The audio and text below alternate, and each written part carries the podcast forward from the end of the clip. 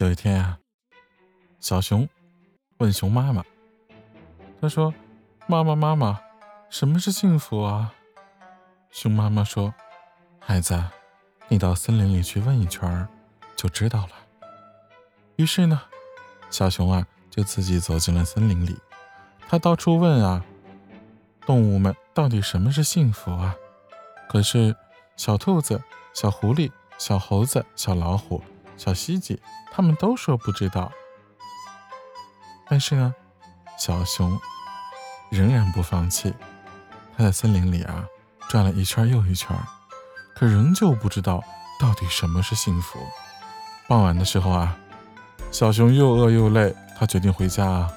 回家之后，他发现家里摆满了又香又好吃的饭菜，小熊很感动。可是他还是想知道到底什么是幸福，他就问妈妈。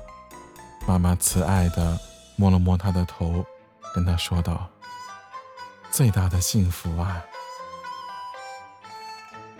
其实就是熊孩子一天都不在家。”